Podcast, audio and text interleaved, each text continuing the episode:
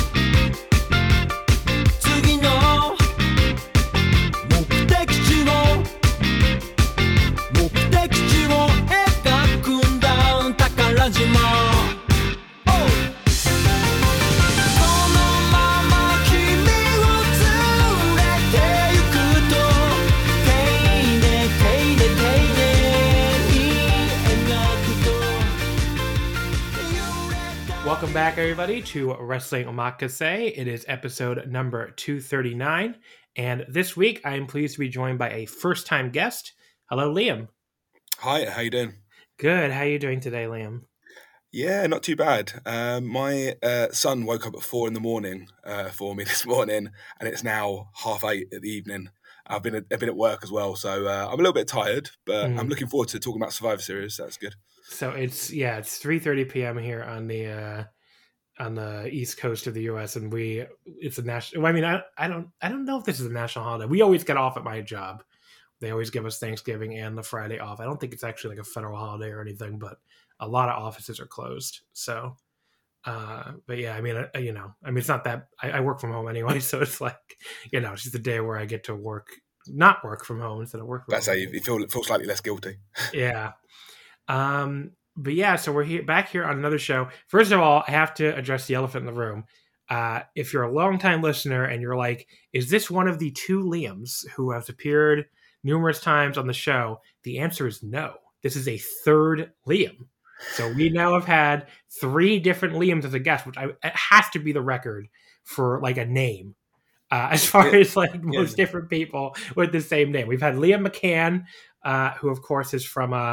I know him in the Super J-Cast Discord, and he's been on for a bunch of, Japanese wrestling episodes. We have Liam Jones, who is the co-host of the TNA podcast on this very network, the You've Got to Be Kidding Me, formerly co-host of Wednesday War Games with Garrett Kidney, also been a guest. And now we have, I'm going to take a stab at your last name, Liam Byrne? Yeah, very good. It's Irish. So okay. It's the Y is silent. So it's I am Irish American at least. So I took a guess. I claim my Irish heritage from my dad's family, basically his parents. But I've never I've been to Ireland once for a stag do, and that's about it. But yeah, I'm a teacher, so my kids often I get called Bjorn and Bjorny and Burns and various other things. So it throws a lot of people. Yeah. But there you go. I took a guess and I got it right. But yeah, so Liam, the third Liam, completing the hat trick of Liams here on Wrestling Omakase. So I guess, Liam, since you're a new guest, I always like to start out with, your background as a wrestling fan, how you got into wrestling and when you got into wrestling and all that. So we want to get into that. Yeah, so it's one of those weird ones. I don't really remember wrestling not being part of my life in some ways. Like I remember having VHS videos and wrestling figures from sort of 4 upwards. I mainly remember my sort of biggest kind of like introduction to it was there's a channel called Eurosport over here, and they had what they call World Superstars of Wrestling, and effectively it was New Japan but like dubbed with English commentary. Oh yeah. So, yeah, I heard of that. Generally focusing, I think, on the American wrestlers for the most part, but some of the junior heavyweights as well. So I saw a lot of Jushin Liger, saw a lot of Pegasus Kid or Chris Benoit, but also saw a lot of Shinya Hashimoto and Tony Khan. So for a while, I thought Tony Khan was a really, really good wrestler because I didn't know any better. But yeah, so obviously that was soon proved to be wrong, and I've just sort of followed it for many years. I mean, I had I think like a lot of people, you sort of dip in and dip out, don't you, at times? Sometimes, you know, it's not always a universal kind of like forever and a day sort of thing that you're going to follow. But, you know, I loved it through the Attitude Era. I went to university after that and sort of dipped out of it a little bit. And I kind of got back into it. As I got to an age where I could kind of spend my own money, it sort of coincided with the sort of the Brit Res boom that sort of happened a few years ago. You know, unfortunately. Where are you based, by the way? Where am I based? So I'm based in the South. So I'm actually from London originally. Mm-hmm. And I'm based in the South, so when it came to going to live events, I'd go to Revolution Pro Wrestling or Riptide, were my two kind of local ones. Yeah, that makes sense. I was just wondering because you mentioned, you know, the Brit Res boom and all that. It was just one of those ones. Like, as soon as you realise, like, you like something and you have money that's expendable, and at that point, I didn't have, I hadn't got married to my wife yet, and I didn't have a long term commitment in terms of family. So you're like, oh, you know what, I'll go and watch some events. So I went to a fair few, but I'll be honest with you, like. Current wrestling, I'll dip into AEW occasionally. I do watch a lot of Dragon Gate. Dragon Gate's a popular one for me, but I do still tend to watch a lot of older wrestling just because it's just stuff I just quite like. I mean, it just something sort of it's a nostalgia maybe, but I do just tend to go back rather than sort of keep up to date with current stuff. So I was going to mention that. So the reason why I mean, you're a Voice Wrestling contributor, and what I know you from is those. Like those month in review, those year in reviews things you do where you do like a million columns on a single year. Oh yeah, 1992 I was doing, wasn't I? Yeah. Yeah. So I know you obviously as like a retro person, and to me it kind of explains why you've never been on before, because usually when I'm asking for a guest, it's for like, these 3 or 4 current Puro companies, and it's like, well, if you're not watching them, obviously you're not going to volunteer for that. But here I asked if anyone wanted to do a Survivor Series retro roulette episode, and you did decide to volunteer for that, so that's cool.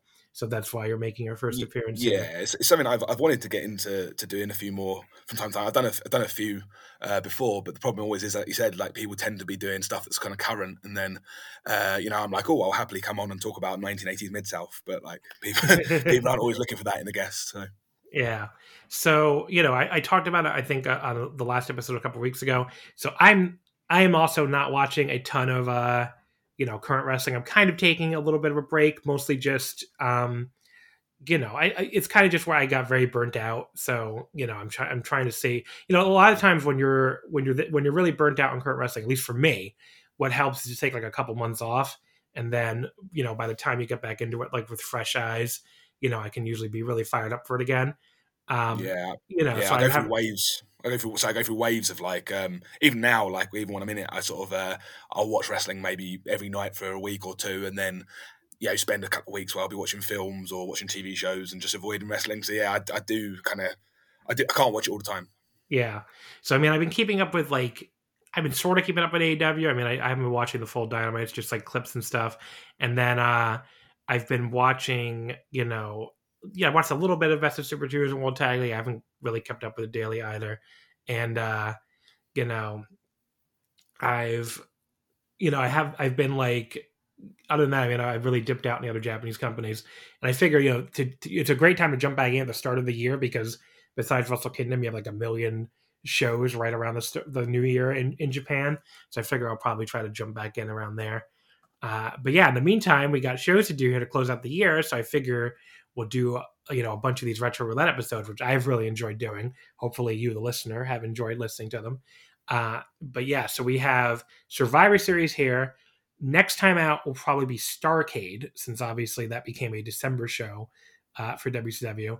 And then we'll wrap it up with the final show of the year will be the Tokyo Dome retro roulette to lead up to Wrestle Kingdom, where, again, just like the past ones we've done, it'll be all Tokyo Dome shows, not just New Japan, not just 1-4, and we'll see what we get, because those have been fun to do in the past and gotten a lot of wacky stuff. As far as the retro roulette episodes go, if you enjoy this format, I should mention, even though the Patreon is not currently active, there is a bunch of older episodes on there, and if you want to hear more retro roulette episodes, you can sign up for $5 at patreon.com/wrestlingomakase. Now, since the Patreon is not currently active, you will be charged only one time. You don't get charged monthly, but if you do enjoy the format, there's a bunch of episodes up there on the Patreon that you can still access for $5. So definitely wanted to mention that. Okay, so the theme here, Survivor Series Retro Roulette. I thought this would be an interesting one to do because, you know, obviously for the time of year, you know, it used to be on Thanksgiving. You know, Survivor Series, for those who don't know the story, originally started by the WWF at the time to fuck with Jim Crockett Promotions and, you know, take away the Thanksgiving tradition of that was Starrcade at the time and sort of chase Starrcade into December.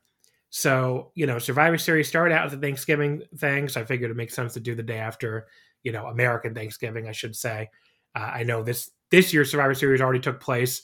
I did not watch it. I don't know if you did, Liam. It sounds like it was quite horrible.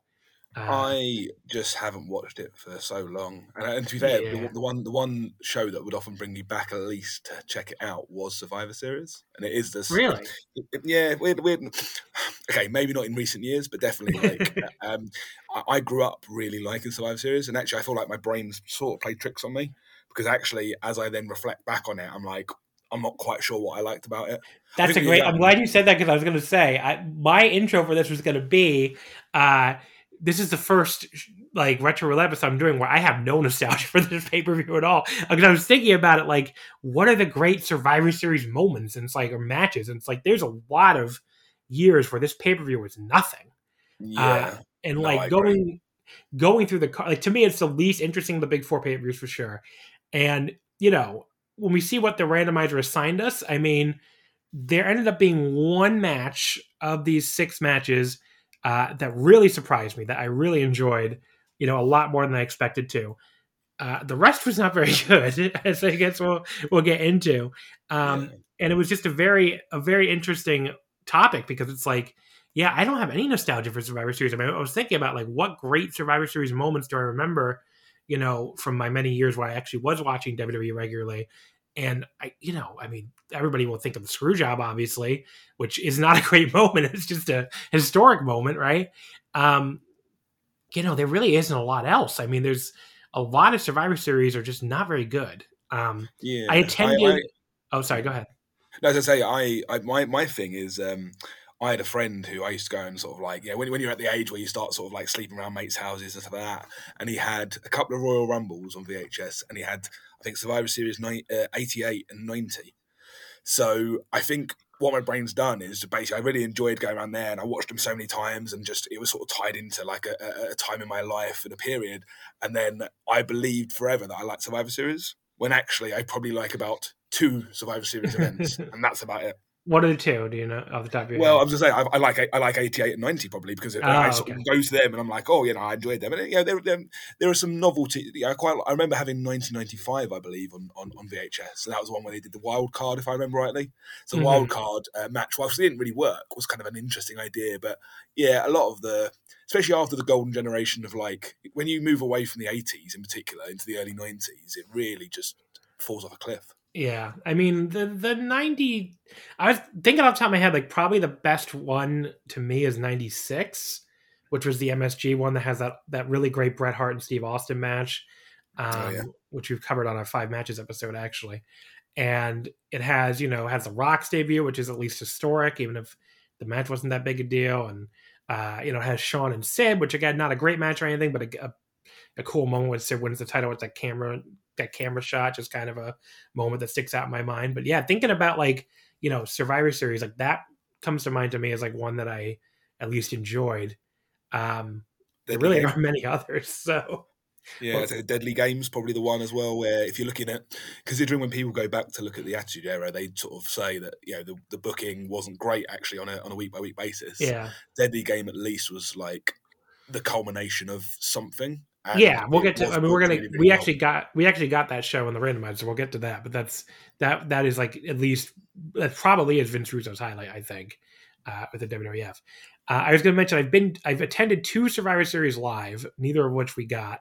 The 2002 show, which was the first Elimination Chamber, which you know I have good memories of it. That's you know the show where Brock lost the WWE title to Big Show when Paul Heyman turned on him and.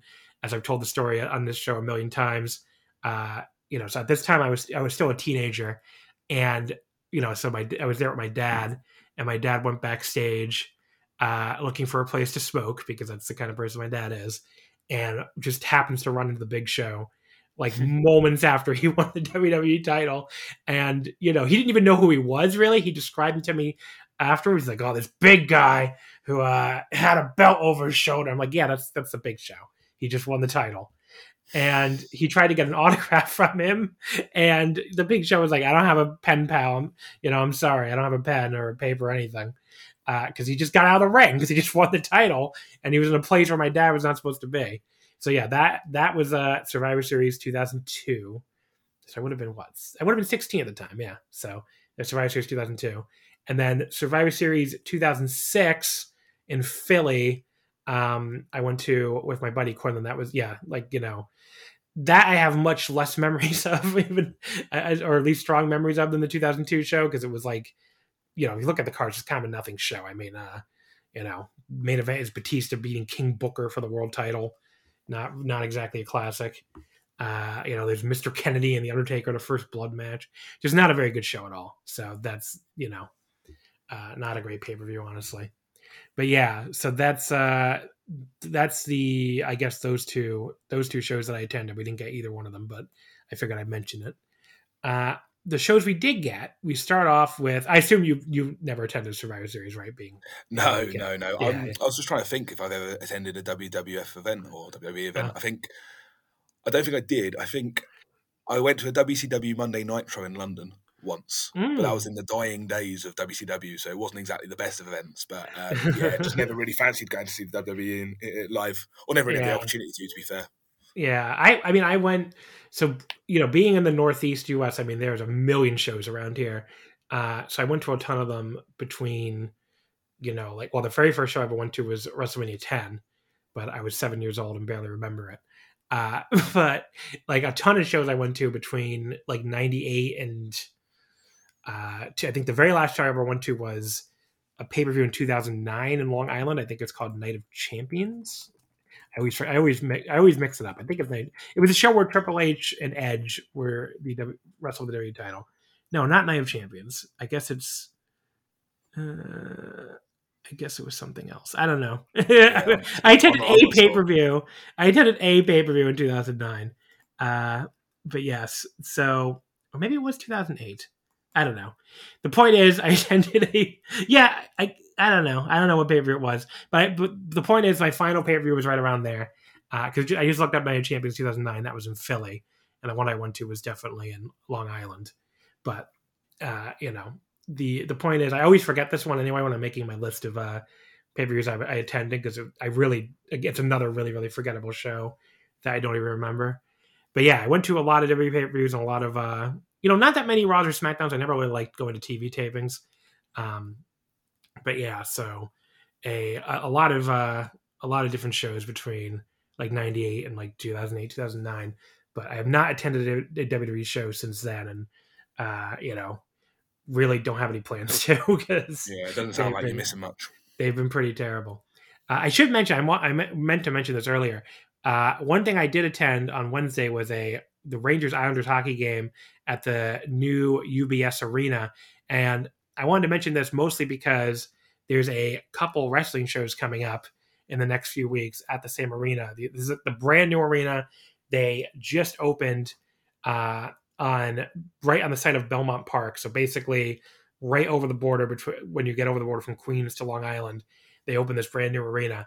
And if you have tickets, if you're listening to this and you happen to have tickets to either Raw on this coming Monday, which I assume no one who listens to this would have tickets to that, but far more likely Dynamite on December 8th. So that's a week from this coming Wednesday. You're in for a treat at this arena, especially if they have all the amenities open. It's like, honestly, probably the nicest arena I've ever seen. I mean, I guess it should be when it's a brand new and they spent over $1 billion on it, but it is one hell of an arena. I mean, like there's just, a million bars there that all look really nice. They have like this outdoor, the thing that I guess really surprised me is it's like they have this outdoor deck on the second level, and they call it the Heineken Terrace or something. And it basically has like a DJ, and like there's a ton of people out there partying, and it feels somehow like you just went to like an outdoor bar at a hotel or like a resort instead of an arena. I don't know if I've ever really seen anything like it in an arena before. So, if they had that open when Raw and Dynamite happen. I don't know if they maybe I don't know if it's just for New York Islander games or what. I would definitely check it out. They don't even charge. They don't charge anything to go out there either. It's just like because the first time I saw it, I thought maybe it'd be some kind of like special thing for like season ticket holders, or there'd be a separate charge or something. But no, it's anyone can go out there apparently. So yeah, I think there's a lot of the newer sort of like developments in sport. They do tend to just try and make them much more. They're used outside of that sort of stuff like that. Because I'm a Fulham fan, like in foot when it comes to soccer, I guess. And we're having one of our stands rebuilt, and they've put some, an infinity pool on top of one. Oh wow! People, yeah. Like, obviously you got to pay for that, but like basically it is designed for like getting people with lots of money to come and spend their money in the stadium, irrelevant of whether they're watching a football. It would seem. Yeah, I mean it is a really really cool arena, and there's a lot of food options too. Lots of different ones. So yeah, I mean, it's kind of crazy because I mean, the New York Islanders for so long, they played in the biggest toilet in the NHL, that Nassau Coliseum, which I've been there quite a few times. And that place was a fucking dump. Easily the worst arena I've ever been to. So to see them go from that, and then they have that stop in the Barclays Center, which, Barclays Center is a nice arena, but it was built for basketball and the sight lines for hockey, which again, when I saw, I think I only ever went to one game there because the sight lines really were that horrible. I mean, if you were on one side of the arena, you basically could not see half the ice. It was really, really bad. But yeah, so they went from that to the Barclays Center, back to Nassau, and now they go from Nassau to this palace, basically. It's like, someone moving from a trailer park to the Taj Mahal. It's really something. But yeah, I mean, so that arena was very cool. I just wanted to mention that really quickly, since there are a couple big wrestling shows coming up, well, at least a couple TV tapings coming up in the next few weeks. So if you happen to be going there, or if you ever do decide to go there for wrestling, since I'm sure they'll be back, is a very cool arena. The only thing that sucked is the rideshare pickup drop off was in such a weird place that the person dropped me off could not fucking find it. So it was a little weird, but maybe I'm sure they'll work those kinks out. But it's part of being they share the parking lots, I guess, for the Belmont Park racetrack. So the guy really could not figure out where the hell he was going. But, I don't really think it was his fault. So I guess that's the one negative of the arena. So if you happen to be taking Uber there like I did, just, I guess, keep that in mind. It is it's really close to my house. It's 20 minutes. So that is pretty cool to have a arena that nice, that close. Do you plan to go there more often then? For sure. Every time the Rangers and the Kings are playing the Islanders, I'll definitely go. And then maybe if the ticket prices right now are super, super, super high, because of the brand newness, I guess. But if the Islanders keep playing as bad as they are and the ticket prices start coming down, I'll probably just go to random games because it's so close. But anyway, let's get into the one thing I will not be going to is Monday Night Raw, which I don't know. I'm not saying you have to pay me to go, but you would definitely have to gift me a ticket, let's just say, and perhaps maybe buy me some booze to get through the show. But I will be at Dynamite, so I do have tickets to that on December 8th. So if you're going to Dynamite too, feel free to shout me out, I guess. All right, so let's get into the actual topic here, the Survivor Series shows that we got. First of all, we start out with the very first show in 1987, which I was happy we got the first show, and on top of that, we got the very first match in Survivor Series history. So that's what we got as our first match here. Now, you might be like, oh, what are the odds of that? But there are only four matches on this show. So once we got the show, the odds of getting the first match were 1 in 4. So not very bad at all, honestly. Looking at the card, I would have loved to get that women's match with the jumping bomb angels in it. That would have been pretty cool. But, I don't really regret getting the opener instead of the main event or that big tag team clusterfuck. So yeah, I feel like, to be fair, I like the look of most of these matches in some capacity. Like I said, the jumping bomb angels would be great to have had a bit of a look at. And also the tag, the sort of the mass of humanity, I guess, in the tag match is interesting. Although I do think that the quality of the teams in the next year's one was better, so therefore I was a bit less inclined. What always interested me about the main event of this one was that Bam Bam Bigelow was made to look like a star, and if you never really watched any of the TV or never really saw, or even, to be fair, even if you watched most of the pay-per-views around it, I had WrestleMania 4 on VHS, and he got counted out in the first round to one-man gangs. So I'm like, how is this man being pushed so highly in this match, considering as far as I was concerned, he did very little else. Yeah. Yeah, I see what you mean there. But yeah, as far as the card, you know, it's kind of cool to get the first match in Survivor Series history. So this show took place November 26, 1987 from the Richfield Coliseum in Richfield, Ohio. A claimed attendance of 21,300. I don't know about that one. It sounds a little high for what looked like a standard arena, but I don't know. The match here was the team of the Brutus Beefcake, Jake Roberts, Jim Duggan, Ricky Steamboat, and Randy Savage, defeating Danny Davis, Hercules, King Harley Race, Ron Bass, and the Honky Tonk Man in 24 minutes exactly. So this, of course, was a traditional Survivor Series 10-man elimination match. All the matches on this show, first show, were elimination matches. So, you know, this is not just the first Survivor Series. It's the first, I guess you would say, non-WrestleMania regular pay-per-view, because you do have the Wrestling Classic one-night tournament in November of 85, 2 years earlier. That was the first, I guess. That was the first pay-per-view period, I think, because I don't think WrestleMania 1 was a pay-per-view. So Wrestling Classic would be, I think, the first pay-per-view. And then this would be the first, you know, I guess you would say regular pay-per-view that continues to this day, since SummerSlam and the Royal Rumble were not yet pay-per-views. So the team captains here, the Honky Tonk Man and Randy Savage. Honky, of course, in the middle of his legendary IC title reign at this point. He beat Ricky Steamboat for the belt at a Superstars taping on June 2nd. Steamboat, of course, had beaten Savage in their very famous WrestleMania 3 match on March 29th. Now, Savage's face turn actually came about because Honky Tonk Man just randomly declared himself to be the greatest Intercontinental Champion of all time. And keep in mind, he's like 4 months into his title reign at this point, so definitely a heel move here. I don't know the date on this. I did see a video clip of the segment, but there was no actual date on it, so I assume we're sometime like late summer, early fall. But yeah, so he declares himself the greatest champion of all time. Savage comes out to confront him. And he had been getting cheered heavily as a heel at this point anyway, so it was more of like a de facto face turn than anything else. He just came out and was like, hey, Honky, I'm the greatest IC champion of all time. And that was it, basically. So it led to a match on Saturday night's main event on September 23rd. Savage won that by DQ. They wrestled throughout the fall. Honky was starting to win by countout in DQ.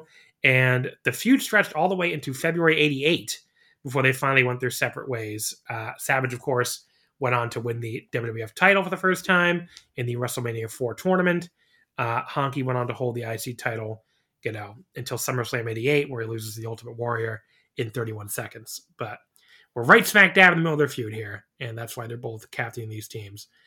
There's some other issues, too. You know, there's, I think King Harley Race had an issue with Jim Duggan, I believe.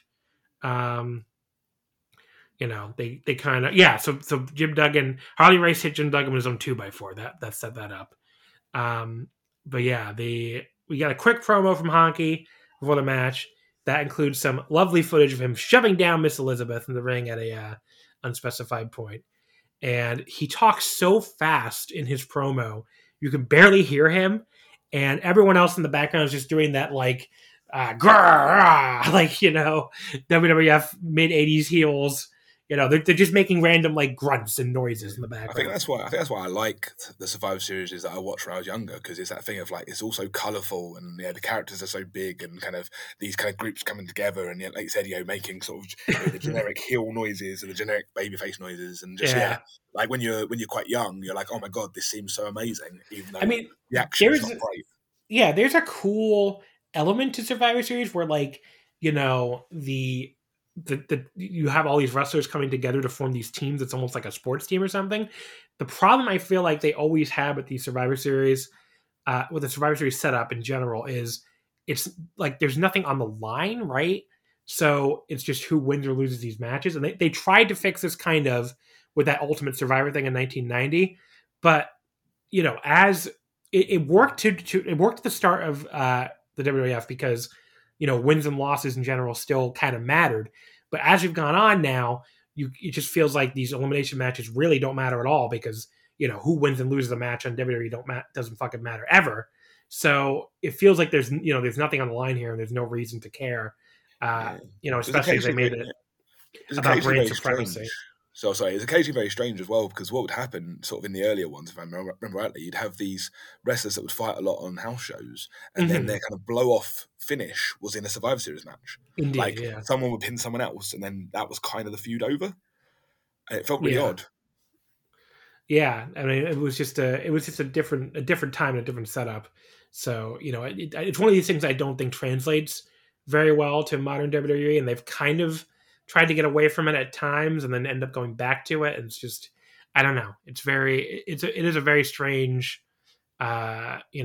And I do think the current setup where it's all brand versus brand and they have all these like champion versus champion matches for nothing, I think really does not work because, you know, nobody on earth cares about brand versus brand. So, you know, that's, I think, a big part of the problem too. Because they change up who's on each brand changes every 2 seconds anyway. So it's like, you know, you get these situations where, you know, 4 to 5 people on the Raw brand on the, you know, the Raw elimination match side have all just been on SmackDown a month ago. And it's like, it just feels fucking stupid. They're trying to give it stakes, but actually the stakes somehow devalue it even further. Yeah, like it just doesn't feel like there is any. Because like, who really cares that Raw beats SmackDown, right? It doesn't lead to anything for Raw, you know. It just doesn't work at all. But back to 87, I guess, we get the heels come out at first to the generic King music for King Harley Race. If you don't know what that is, it's the exact same music Jerry the King Lawler uses to this day. And then Honky Tonk Man gets his own entrance with his theme music. And then the promo for the Bayface team features Ricky Steamboat making like generic karate noises, just kind of funny. Jim Duggan is promising payback for Harley Race for hitting him with his own 2x4. Tough guy. And then a fashionably late Randy Savage shows up to say nothing much interesting. And in fact, the audio gets cut off at the end. I can't say I was that upset about it. We get some generic overdub theme music over what I assume was Ricky Steamboat's theme song because he's the first one out. And then Savage, like Honky, gets his own entrance with his own famous theme song. So Brutus Beefcake and Hercules, they do the first bit of wrestling in Survivor Series history. So there's your trivia answer, I guess. They don't do much. Then they lock up. And then Beefcake then struts around. And the crowd absolutely loves it. So, you know, did have to do a lot to get a crowd reaction in 1987. Then at that point, once they start going, though, it actually isn't a bad little exchange. Hercules, I don't know. I don't know a ton about Hercules, but like, he's one of these guys that I always, you know, I would have thought of as not very good, I guess. But like, I thought he looked good in this match. I don't know. Yeah, he had his moments, like just generally in his run in the WWF. But what would happen often is that he'd kind of come quite stagnant quite quickly. Mm. So he would never be able to sustain like a heel push or a face push. But I always thought he had potential. Yeah. But never quite realized. He looked good in this match to me. Beefcake ends up getting Hercules in a sleeper. The other heels all run in the ring, and he ends up cleaning house on them all with hip tosses. And then we get the first Survivor Series elimination history, another trivia answer, a super lame double count out. Duggan and Race, the first of like 500 double count outs to come at Survivor Series. Duggan and Race brawl at ringside. They are both eliminated. On the upside, though, I got both of them out of the match. And Harley Race especially at this point looks super slow. And when he came in, he grounded the match to a halt. Now, I don't know how he hung on for like 3 more years after this, but to be fair, after he left the WWF at the very beginning of 89, he never really wrestled full-time again before his retirement. So, you know. When he was brought into WWF, he was opposite Hogan. Like, he still was able to put a good match or two together, to be fair to him, considering, as you said, he was... You know, he'd been wrestling for years by that point, but how he managed to keep going after that was, strange. Brutus ends up blind tagging himself in while Savage is fighting Ron Bass. He immediately nails Bass with a high knee and pins him. So that makes it 4-3 baby faces now. That was actually a very well-timed spot. Like I thought he got the tag and he basically charged right in and hit him with the knee before Bass could even really notice that he was coming. So I don't know, Brutus Beefcake, another guy who I always think of it as being bad. I thought he was actually pretty good in this match. Yeah, I think he gets an unfair shake sometimes, but actually I've put down here in my notes that I made as going along, like he was very over during this time period. Like he was actually very good as part of the Dream Team tag team before that. Like, he was serviceable, and Valentine did a lot of the work. But when he turned babyface, like, the fans loved him, and he was probably top 3 or 5 in the company at times. Like, he was kind of up there, really. Yeah. I feel like he gets a lot of shit mostly for his WCW run, where he was horrible and not over at all. But, mid-80s WWF, he was... To be understood. Yeah, to be understood. Now, I do always like that his finisher was the high knee when he was the booty man WCW, because get it, the high knee. But yes. The match gets very boring, though, at this point. Honky Tonk Man very slowly pounds away on Beefcake.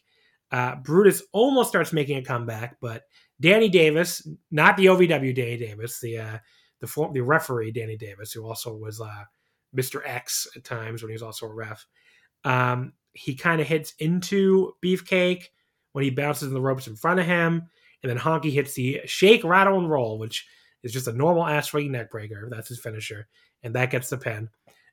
Brutus kicks out right at 3. That was kind of funny, I thought. But we're back to even, 3-on-3. And this is like, again, it just gets so boring here. Hercules has a very long headlock on Savage. He finally makes a hot tag to Ricky Steamboat. That, at least, is a pretty entertaining hot tag. He hits a flying... I'm sorry, I missed elimination. Jake Roberts, I guess, was feuding with Danny Davis at this point. Hit a DDT on him to eliminate him. So that gave the faces a 3-on-2 advantage. And that's when it got boring after that. But Steamboat hits a flying chop on Hercules. He body slams him. He tags in Randy Savage, who drops the big elbow on Hercules to eliminate him. So it's now Honky Tonk Man against the world. So it's now 3-on-1. Savage just beats the crap out of him with punches. He misses a charge in the corner, though, so Honky could take back over. Steamboat tags in, quickly takes it to Honky. Then he tags in Jake the Snake. Crowd doesn't care about the weird...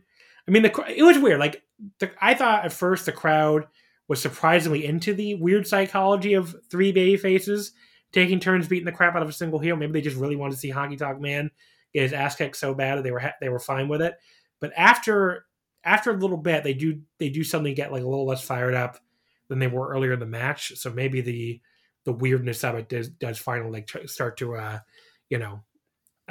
make a difference. But Honky goes over the top rope from an atomic drop from Savage. He then takes a walk and lets himself get counted out for the final elimination. So could let him get pinned, I guess, because he's the IC champion. But still kind of a stupid ending. It was all right. Yeah, I liked it. I agree with you, though. I've noted down the fact that there was quite long kind of rest spots, which for a multi-man match where you expect to like have action kind of going on at all times because you can freshen people up. And I kind of get that they were building towards hot tags, because you had like some of the best hot tags, like in Steamboat's a great hot tag and Savage a great hot tag, and you're building up towards that. But what that means is that you have big chunks of the match that are just really boring. Yeah. I like the fact that Davis was fodder for the DDT. You needed someone to take a DDT, so Davis has kind of used his purpose at this point, I would say, so therefore get rid of him. I also, I liked the ending in some ways because it does protect Honky Tonk Man, but the fans seemed happy that, you were seeing, your 3 big baby faces kind of beating down the heel, but he still gets away and can be smarmy about it in the end as well. So it kind of worked, but it is just long, very long. Yeah, I mean, this felt longer than 26 minutes, honestly. So, it was all right. It was kind of boring at times. The crowd was super into it, though, so that always counts for something. And Steamboat and Savage, both looked good. Beefcake looked good, too, as I mentioned. Hercules was the standout for sure on a kind of weak heel team. I went 2 3/4, Nothing you got to go out of your way to watch. It's nothing that I would even call fine, but I would say it was all right. Not slightly above average, let's say. Yeah, I was to say I'm not always someone to give star ratings necessarily, because I've never done it, and therefore like it's always a bit of a thing that I struggle to get my head around. But like I would say, it's a sort of 2 and a half, sort of like it's a very very average match. Crowd's really good. The character's really good in terms of like the people who are there. Actually, the face team kind of low key really good when you look at like I know obviously. Jim Duggan and Bruce Beefcake get a bit of flack from various parts of what they've done, but they are, at that time period, they were both kind of over people. Savage, Steamboat, and Roberts, of course, were huge, huge stars at that time. So therefore, again, it's kind of a low-key good team. It is a bit weird, though, because you do have Savage, Steamboat, and Roberts teaming together a year after first Roberts and Savage feuded with Steamboat.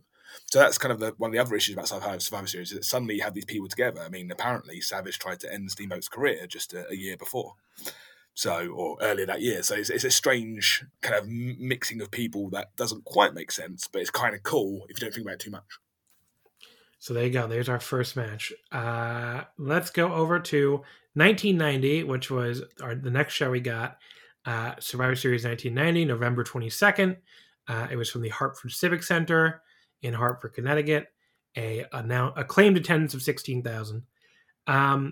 Looking at the card, the match we got here was the Hulkamaniacs, Hulk Hogan, Jim Duggan, the Big Boss Man, and Tugboat beating the Natural Disasters, Earthquake, Dino Bravo, Haku, and the Barbarian in 1449.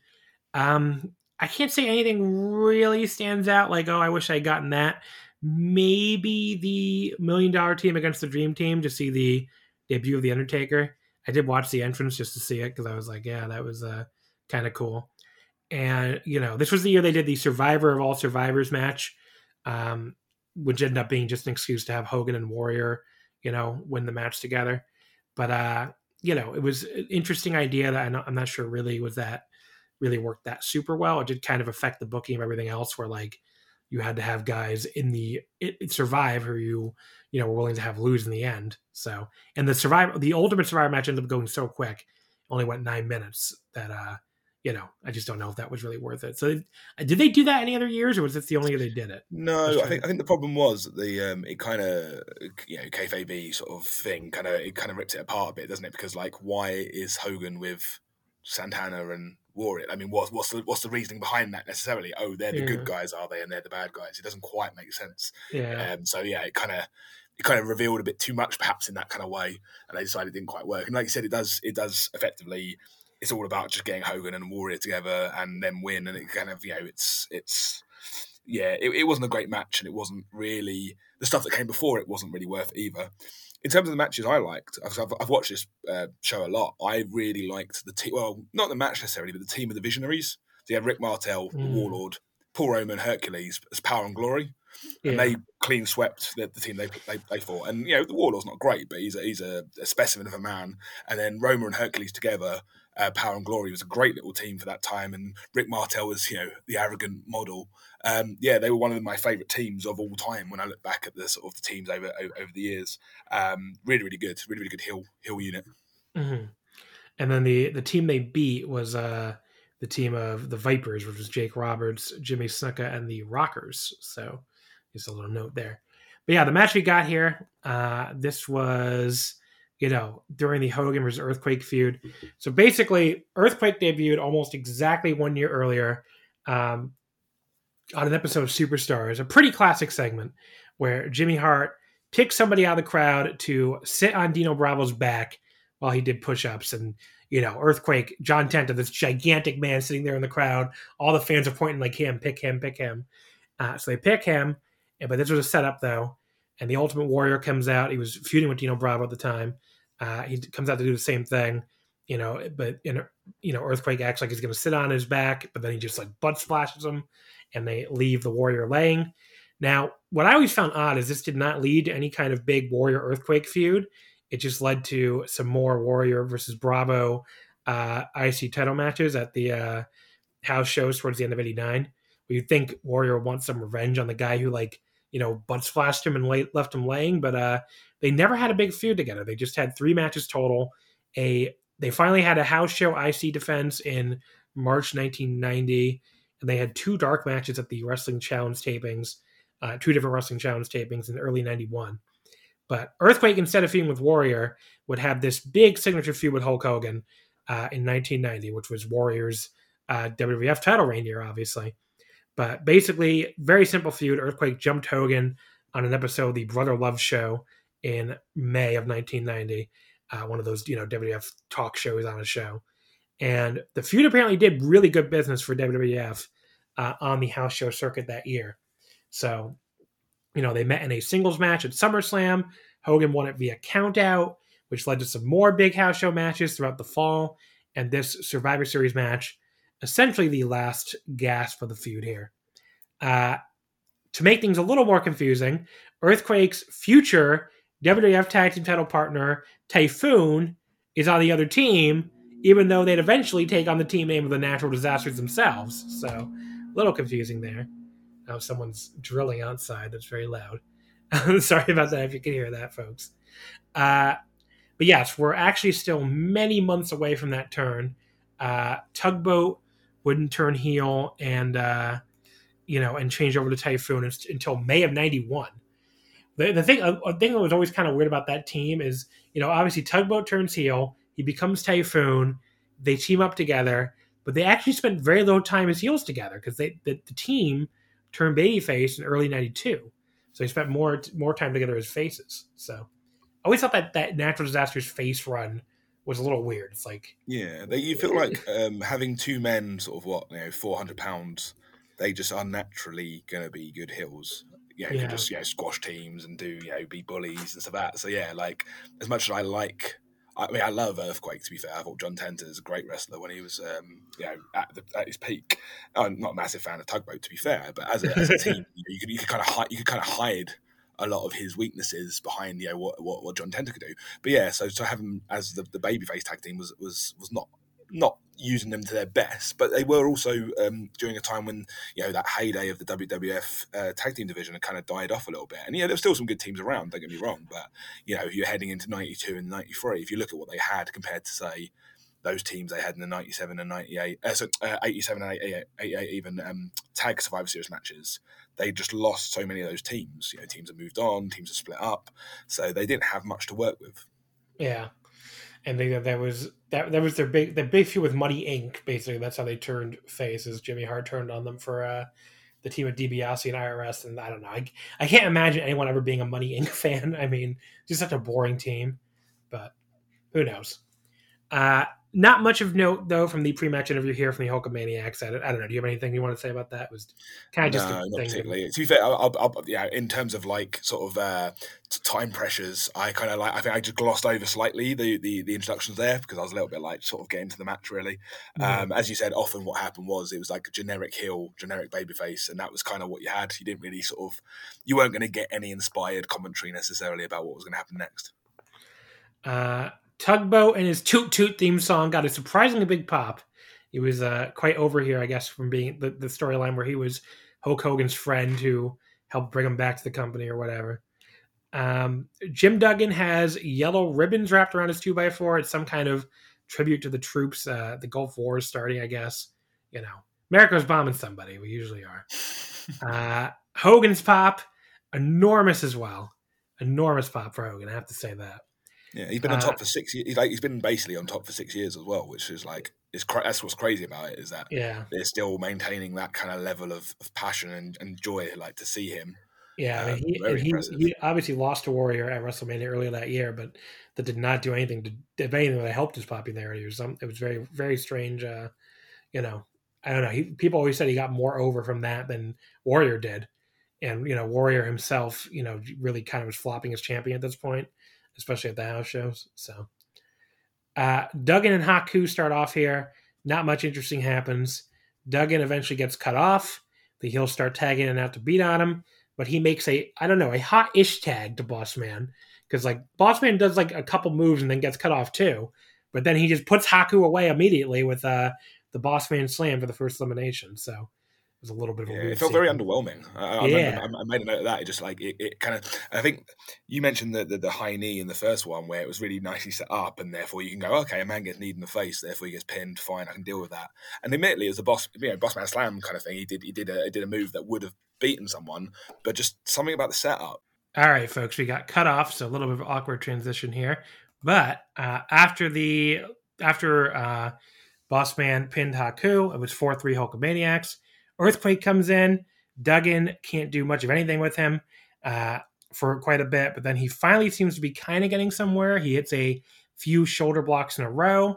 He's not actually knocking him down, but he's stunning him. But then as soon as he backs up on the ropes again to do another one, Jimmy Hart pulls down the top rope, sending him flying out of the ring, which I thought was both a kind of well-timed interference spot. I mean, I thought it was pretty damn well timed. On the other hand, it kind of made no sense because it was right in front of the ref. Even the announcers were like, how is that not DQ?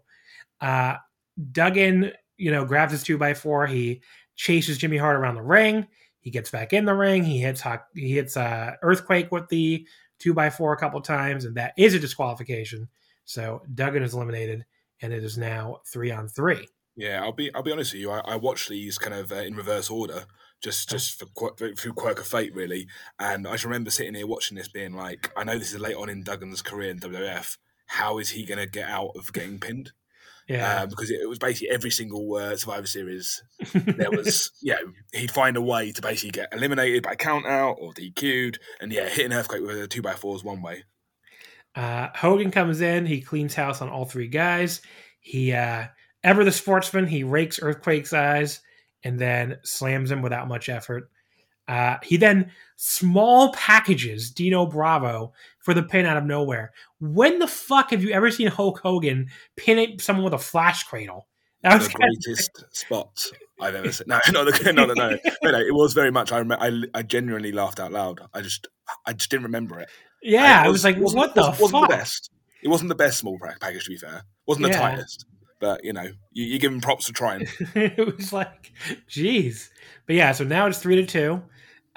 Barbarian kicks Boss Man in the back from the apron while Boss Man's trying to fight Earthquake, and that lets Earthquake drop a pair of elbows on him for the pin. That takes us back to 2-2. Hulk comes right back in. He goes at Earthquake again. That goes on for a while. And then we finally get the Earthquake versus Tugboat big fat guy showdown. But it lasts for 2 seconds because that coward Hogan pulls Earthquake out of the ring from behind. They all brawl out to the floor. Earthquake rams Hogan's back into the ring post, and we get another super lame double count out for Earthquake and Tugboat. And that leaves us with just Hogan and Barbarian. Not the most exciting final two guys, because, you can probably guess what happens from there. Barbarian beats down Hogan, hits a big pile driver on him. The pile driver looked kind of good, actually. But then just beats on him for what feels like an eternity. Hits a weak flying clothesline off the top. Hogan kicks out too and hulks up and puts Barbarian away with the usual for the win. Go ahead. No, I was going to say, what I would say is I was surprised by how long Barbarian was on top, actually, because in my head I was like, okay, so the match is going to finish in the next minute or so. He's going to hit a big move. Hogan's going to hulk up. But actually, he did beat me. I mean, it wasn't the most exciting beatdown ever, but to have them in the ring together for as long as they were, I was kind of surprised, really. Yeah. I mean, what's weird is he's not that far away from jumping at WCW, so... I mean, I guess still another year and a half. Yeah. But, I also quite enjoyed, before Tugboat was eliminated, Gorilla Monsoon, basically Tugboat had been so pointless in the match up to that point that Gorilla Monsoon actually forgot he was there. Because at some point, I'm pretty sure he went, oh, Hogan's left on his own. And then he had to be reminded that Tugboat was actually on the ring apron at that point, waiting for a tag. So it sort of sums up his involvement in the match. So that's that, I guess, for this match. This started out pretty fun, but really lost steam by the end. And the Earthquake versus Tugboat showdown, only lasting 2 seconds total, was just kind of stupid. I don't know. I guess they just didn't trust Tugboat to do anything, but it was it felt like the entire match was building to that. And then they get to it and it's over before you you blink. There are probably better matches to do to see this. But if you do watch it, what you will see is, Earthquake has some great spots in it, I think, as well, that we sort of glossed over a little bit. I like the fact that at the start he was being held back by the other heels. But also, as the match was going on, he hits Hogan with a great power slam out the corner. And he also does a spot. I think he did it quite a few times on the house shows. But basically, Big Boss Man came off the top rope and he caught him in midair and slammed him, which just showed how... impressive a specimen, I guess, he was in terms of just the ability to catch a man of that size and then dump him. But ultimately he gets counted out. Hogan wins. No surprises there. This I went 2.5. I thought it was average. Nothing's going to offend you or anything like that, but I can't really recommend watching it that strongly either. And go ahead. Oh no, sorry, I was just breathing in. Just basically the idea that I'm kind of with you there in some ways. I just think it wasn't as good as the first one. The first one was a better and more interesting thing, probably because the teams were just better. The people who were there, mainly the face team. The face team were more popular, more interesting people, better wrestlers, all those things. This was just always going to end up with Hogan winning. Yeah. The other thing about the 1990 Survivor Series I have to mention is this is the fucking gobbledygooker show. Oh, so God. When you think about it, how fucking weird is it? There's been 2 separate Survivor Series shows now built around eggs. The giant egg here and the golden egg or whatever for this year. Just very strange. Yeah, I follow people on Twitter. I don't actually read much about what's happening in wrestling at the moment in terms of WWE. So therefore, I've seen lots of pictures and I've seen lots of tweets, but I have no idea about the egg. I've seen it. I've got no idea what that was. I sort of have. I really don't know either, honestly. So confusing. Yeah. So we skip ahead now all the way. The next show we got on the randomizer was 1998. So that is our next randomly selected show. So this is a pretty famous show. This is the Deadly Game Tournament show, November 15th, 1998, from the Kiel Center in St. Louis, Missouri, an attendance of 19,322. So the match we got here was a first-round match in the Deadly Game Tournament for the WWF title. Steve Austin defeats the Big Boss Man by DQ in 3:20. Yes, 3 minutes and 20 seconds. So one of two very short matches we got here on this show. Two straight Big Boss Man matches, too, because we got Boss Man with the 1991. But yeah, this is the WWF title tournament. So if you don't remember this, I'll give you the rundown of why we were having a one-night 14-man tournament for the WWF title. So Undertaker and Kane, they simultaneously pinned Steve Austin in a triple threat match for the title at Breakdown in Your House in September of 98. The next month, they were having a singles match between the two of them to determine who the champion was, and Steve Austin was special guest referee. He was basically required to name a winner or else Vince would fire him. He stunned both guys and left them laying, so Vince did fire him. Shane McMahon reinstated him, which resulted in Vince like disowning him and kicking him down to referee, which Shane had actually been a referee. You could see him at ringside in that 1990 Survivor Series we just talked about as like a ringside referee. But yeah, this all turned out to be a weird big conspiracy, because Vince Russo is booking after all, and Shane McMahon would end up turning on Steve Austin later on this Survivor Series night to, help Mankind beat him. And then that would also turn out to be a conspiracy too, because then everybody would turn on Mankind in the finals against The Rock, who would be revealed to be the real corporate champion. But yeah, this whole Deadly Game tournament on this show, the little Vince Shane soap opera swerve, probably the best stuff Vince Russo ever booked. It helped a lot that it came before the McMahon feuding and teaming up against stuff became such a huge cliche. Like this was the first version of it, so we hadn't yet been we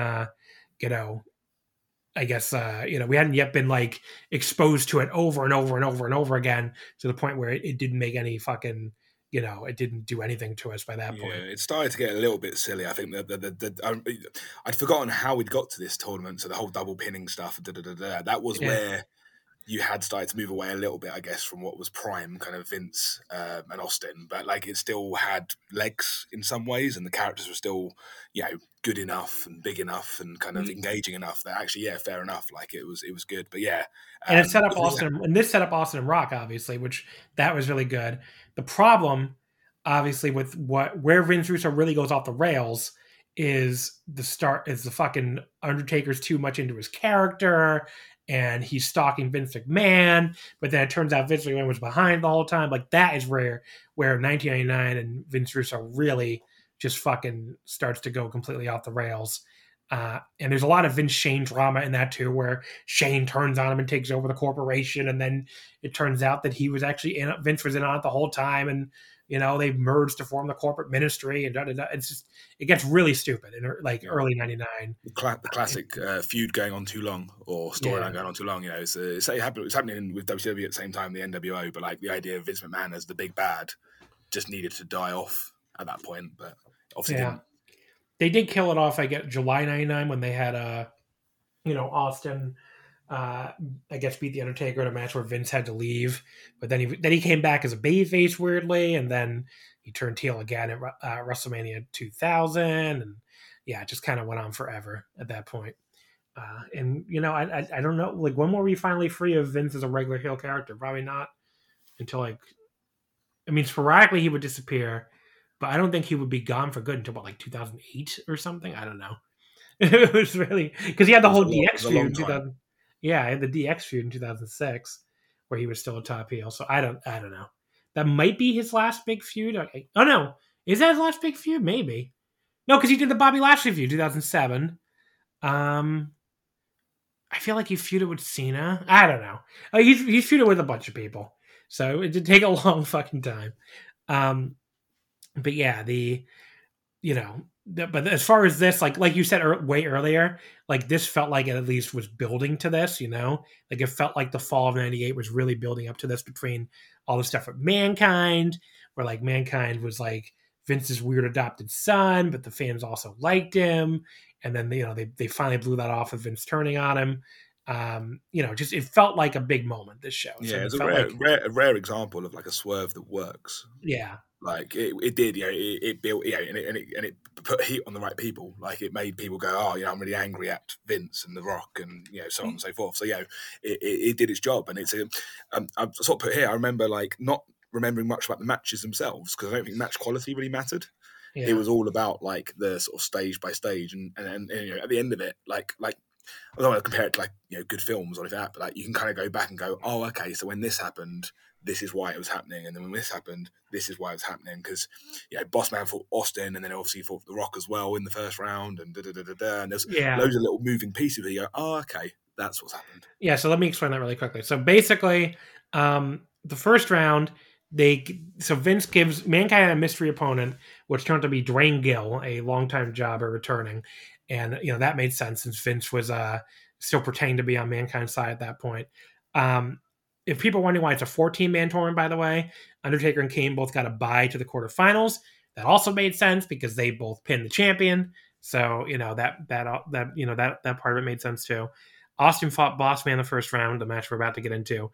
And then Rock was supposed to face Triple H in the first round, and Vince replaced him with the Big Boss Man, and they have Boss Man basically charge him and get cradled by the Rock and get pinned in 3 seconds. And the idea was that was like Vince actually telling Boss Man to go out there and lose to the Rock. So in hindsight, it was like he was giving Rock an easy path, which we didn't know at the time. We thought Vince was basically pretending he hated the Rock because, oh, you're the people's champion, and I hate the people. So. But yeah, that turned out to obviously be a conspiracy. So yeah, it was a rare example of like swerve booking and conspiracy booking actually working.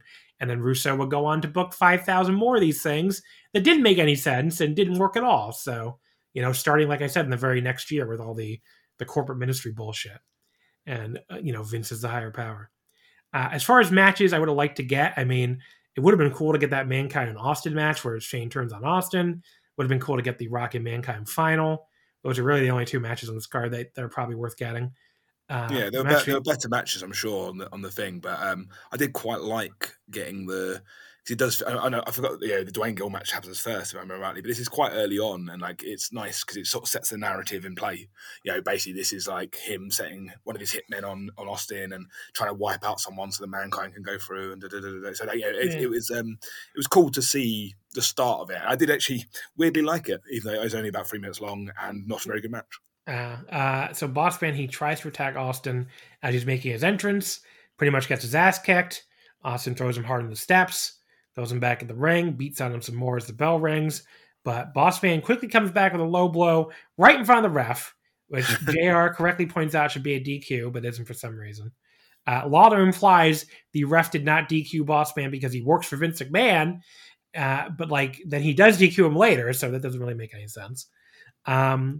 They just do a bunch of punching and kicking, not much interesting here, but the heat is, of course, off the charts. Just absolutely insane because it's Steve Austin in 1998. They keep cutting to a split screen with Vince and watching with the Stooges, including Sergeant Slaughter, who I guess is still commissioner at this point, but he's about to get replaced by Shawn Michaels very shortly. Do you ever want to know that your match wasn't that important, like in terms of the in-ring? Have your pay-per-view match have like split screen with what's happening backstage. Exactly. Then Austin throws Boss Man to the outside. Boss Man just suddenly hits him with his nightstick for the DQ after 3 minutes. Vince and company are happy about this, I guess, thinking it's fine for Austin to get killed with the nightstick, even though it obviously means Austin advances in the tournament. Austin would end up getting a bye to the semifinals. Now, this made no sense. So X-Pac and Regal go to a double countout in their first round match. Vince comes out to try to restart it. X-Pac is deemed unable to continue because Regal kicked his ass. Now, Vince is the owner and chairman of the company. Why can't he just declare that means Regal goes through, since Regal was able to continue and X-Pac wasn't? Why would that give Austin a bye?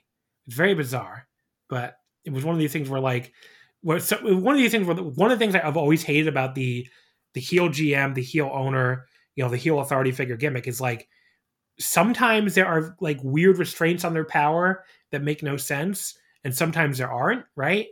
And, you know, because the entire thing, when you really think about it, makes no sense that the authority figure could be. I mean, they should be able to just fire the guy, or, you know, just keep having. You could put every barrier in front of them that you want. Yeah. You know, you could restart every match until your person wins. You know, you can. Yeah. Yeah, you know, do what you want. Isn't it? So yeah, it doesn't make much sense. I remember that match, the X-Pac William Regal match, being very, very odd. Yeah. I haven't watched it since, to be fair, but I seem to remember, the ending in particular, like the way it ended, and it did seem very, very, like, something hadn't quite gone to plan in some ways, but, you know, I guess it was around the time that Regal was really struggling, if I remember rightly. So Regal was in the stage, so. Regal was, he's a man, such a man. I mean, a great song. It's not a great gimmick.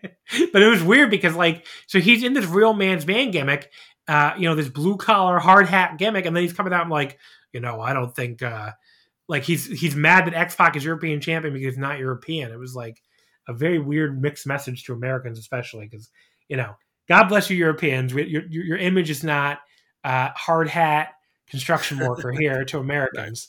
No, and Regal comes back, you know, obviously in 2 years after, you know, he has to go to rehab for his drug problem, which you kind of talked about.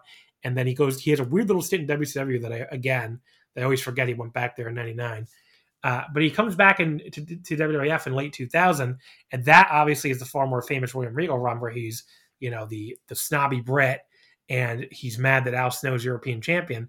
And just that gimmick makes a lot more sense to be mad that some American is European champion. Here they're like, oh, he's mad X-Pac is European champion. I'm like, why? Like, doesn't he have a fucking backhoe to operate? Like, why does he care who the European champion is? There's very weird messages with this gimmick. But yeah, the match itself here, you know, not much of a match at all here. I was generous and gave it a single star. Two guys punching each other for 3 minutes until a stupid DQ. Yeah, I mean, I liked Big Boss Man sort of has the sort of offense that kind of makes this match work in some ways, as in he's quite physical, and you kind of, you know, the punch aren't stiffest, but they are kind of, they look physical, and his moves look physical, and to that. However, he did use quite a few chin locks for a very short very short match, which obviously weren't the most exciting, but kind of made sense because he was trying to rough someone up. I did love the ending though. I did love the fact that he just kind of went, you know, fuck it, I'm just gonna hit him, and then yeah, that was effectively it. You know, it kind of, you know, all we had to do really was, you know, cause him some damage, and hopefully make it harder for him to get through to the next round. So yeah, it wasn't a great match, but I did quite enjoy it. And McMahon at the end laughing as the split screen's on, I also loved, because again, it just in terms of like creating heat on a character, yeah, it was produced really well, I thought.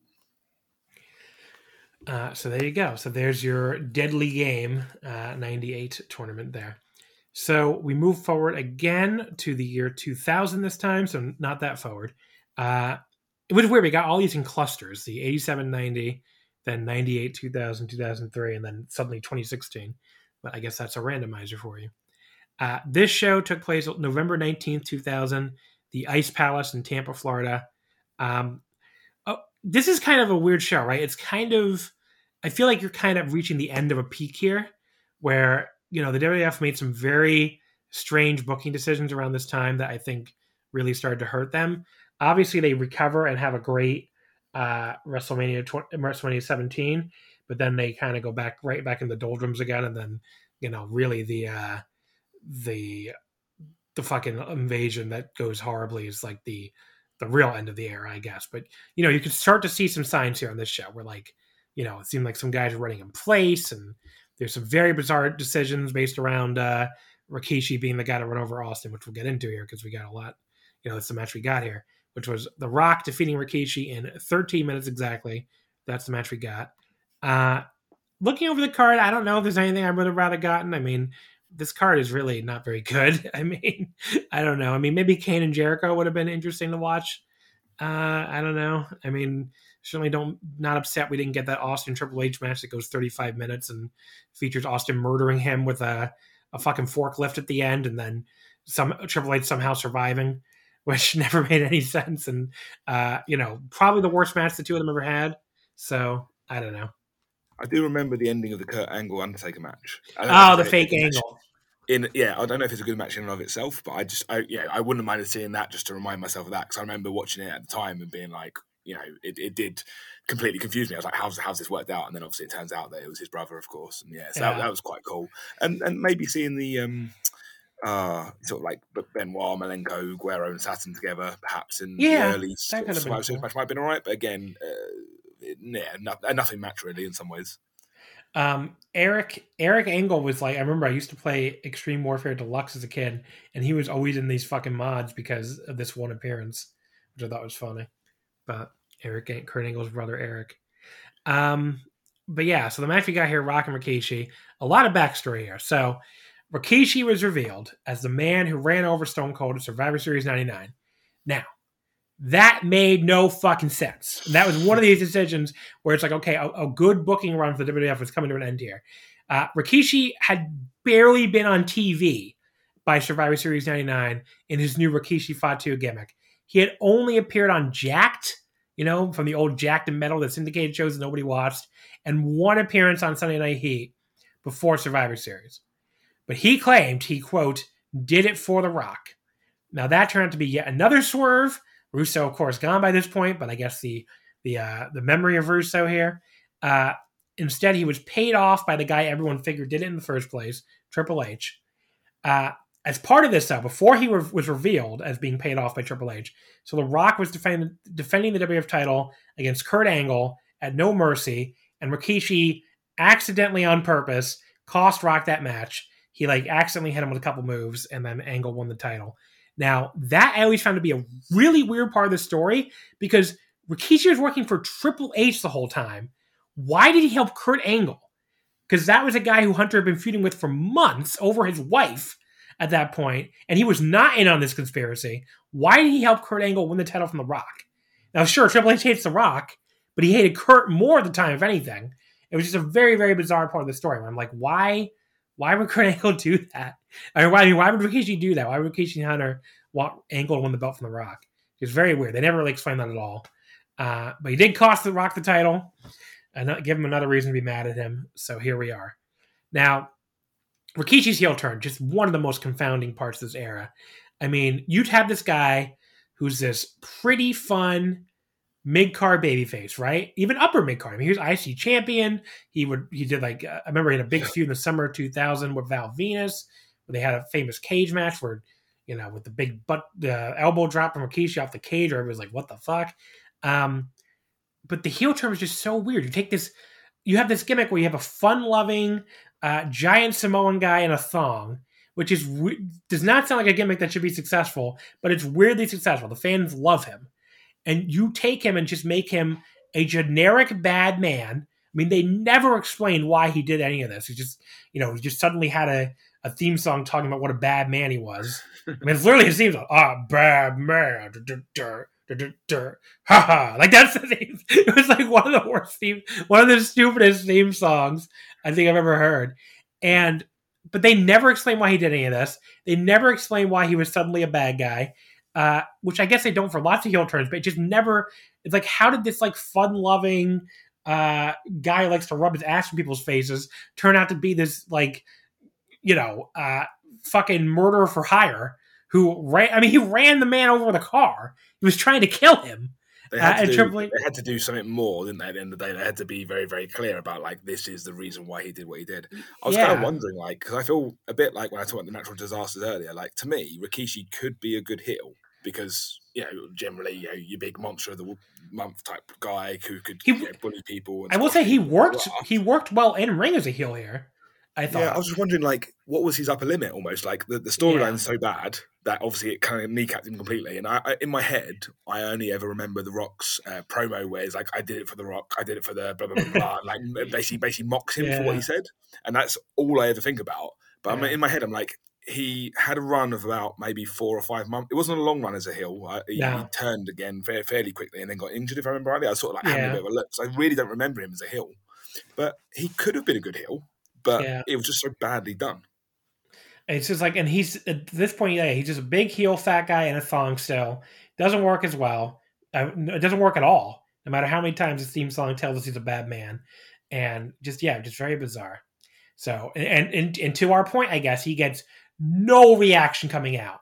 I mean, think about this. He has been put over as a guy who almost murdered the top babyface in the company and then tried to set up the other top babyface in the company for that murder or attempted murder, and the crowd reacts to him with complete silence.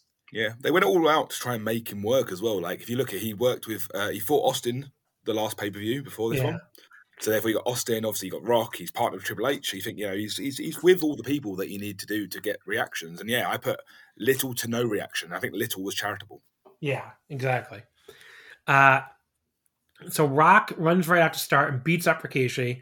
He gets a chair, tries to use it on, but the ref pulls it out of his hands, which lets Rikishi super kick him in the face to cut him off.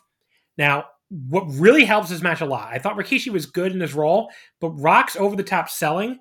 Now, Rock could sell too much for some guys, right? There were times where his over-the-top selling would come off like hokey or like a detriment. When he's in there with like this big dude Rikishi, the over-the-top selling really works. I mean, it looks like at one point he takes a simple sidewalk slam, like he just got blasted in the chest with a shotgun or something. And like he's convulsing on every little kick and stomp from Rikishi. And it really works to make Rikishi look like this big monster. So, Rock was doing it. You can imagine that he was going, like, I've said that as well. He's a good seller of impact moves anyway. And obviously you can overdo it, like you said. But you can imagine he was probably going above and beyond for Rikishi because, like, the link's there, of course. And like he wants this to work. But, selling moves and making him look like a badass is only going to do so much considering how bad the rest of it is. Yeah, exactly. So, I mean, I definitely have that note too, because they're Samoan cousins or whatever. Like Rock is clearly trying very hard here to get Rikishi over. And it makes the match, I think, a pretty great match.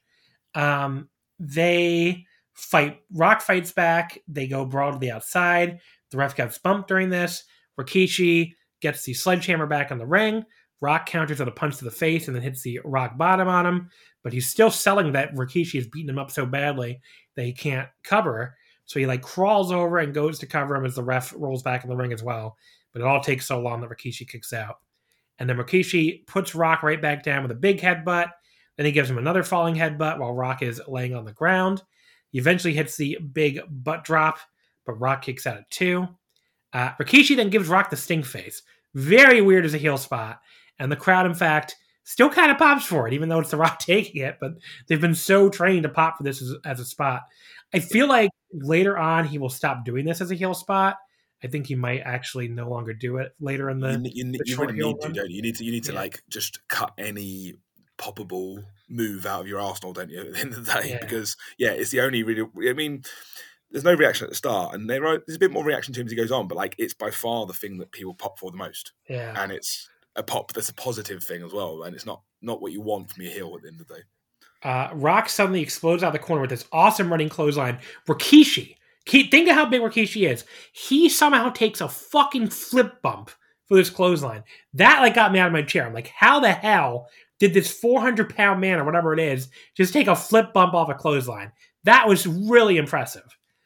So really, really, really cool spot there. Rock then comes back to this huge spine buster on Rikishi, hits the people's elbow. He's still selling so much he can't cover. He finally does crawl over and cover, and to my surprise, that's the pin. They did treat the people's elbow as a second finisher around this time, but it still kind of was like, okay, really? You pinned him with the elbow after? It just kind of felt counterintuitive for the, or counterproductive for the getting Rikishi over as a monster thing. But Rikishi does get back up and super kick Rock after the match. Then he gives him 3 straight bonsai drops in the corner to leave him laying, and then walks back over. It looks like he's going to leave and gives him a 4th. I thought was kind of a great touch. But yeah, this match, the big surprise for me of the episode. I really liked it. I mean, it's very, very. I mean, it's good for what it is. I mean, it's 13 minutes. It's packed with action. There's a lot going on. Yeah, I felt the ending was, again, I'm a bit like you. I know the people's elbow was protected a bit more, but he didn't hit the rock bottom at that point. I know he hit a bit earlier, but then also he took a million years to get over to make the count. And obviously he's selling the rips. But unfortunately for me, I was just a little bit like, it made things look worse. Like it made it look softer almost. Like he's hit him with just the elbow and then he's crawled over to him and Rikishi still doesn't kick out.